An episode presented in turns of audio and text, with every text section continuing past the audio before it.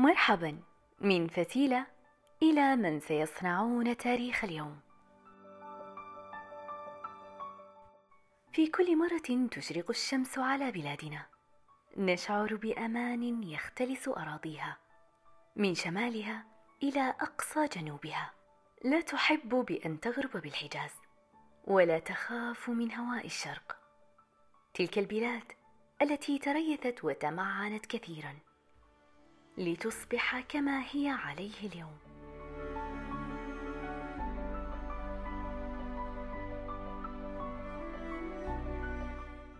نعم تلك الخضراء التي تغنى بها الشعراء ودافع عنها الأبطال لتبقى فريدة كنجم لامع بالسماء ولكنها لم تكف ابدا عن كتابة تاريخها.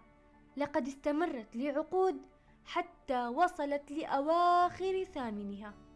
بالطبع لم تصبح عجوز ولكنها خائفة بأن يكسر عكاز من ثلاثين مليون.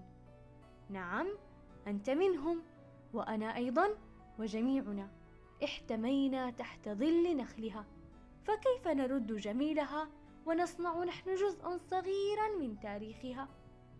على أرضها وبين شوارعها لقد عرفنا طريقها. لقد كان طويقا شاهدا بأن الأصل الثابت لا يتحرك ابدا.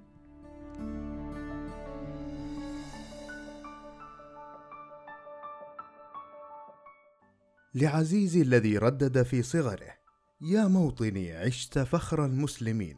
عاش الملك للعلم والوطن. إن كنت حقا تريد أن تكون صانعا ومخلدا بذاكرة لا تنسى على مر السنين قابعا أمام كل مستحيل راسخا على قمم عسير منشدا بأن للحجاز عروس وعراقة. تمتد من نجد إلى أشجار الزيتون وبلطف هوائك الشرقي تعانق من صعد جبال اللوز.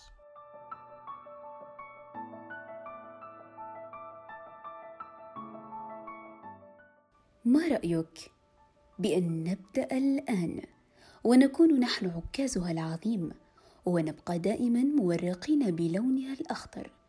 لم تطلب الكثير فقط بأن نكون حريصين بالبقاء سالمين وبأن نحيا كراما ليوم دفين.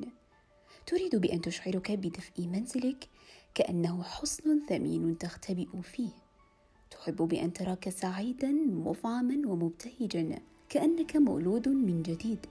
بمعنى أقرب قليلا لواقعنا إن جلوسك بالبيت ما هو إلا تهذيبا لتعرف سكينة نفسك وأين يكمن رضاك.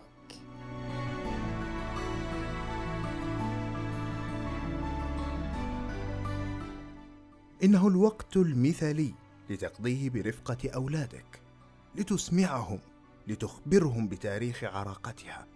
وكيف سوف تتصدى لجائحة فيروس كورونا.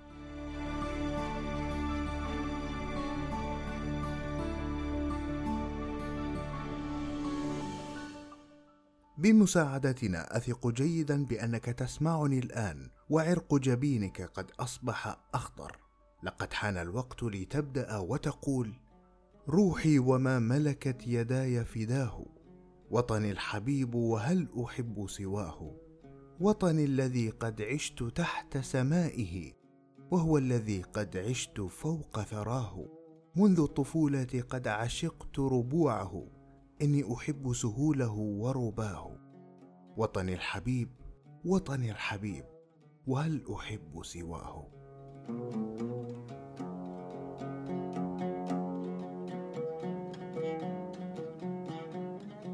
نحن فتيلة نتمنى تكون بخير. وخليك بالبيت.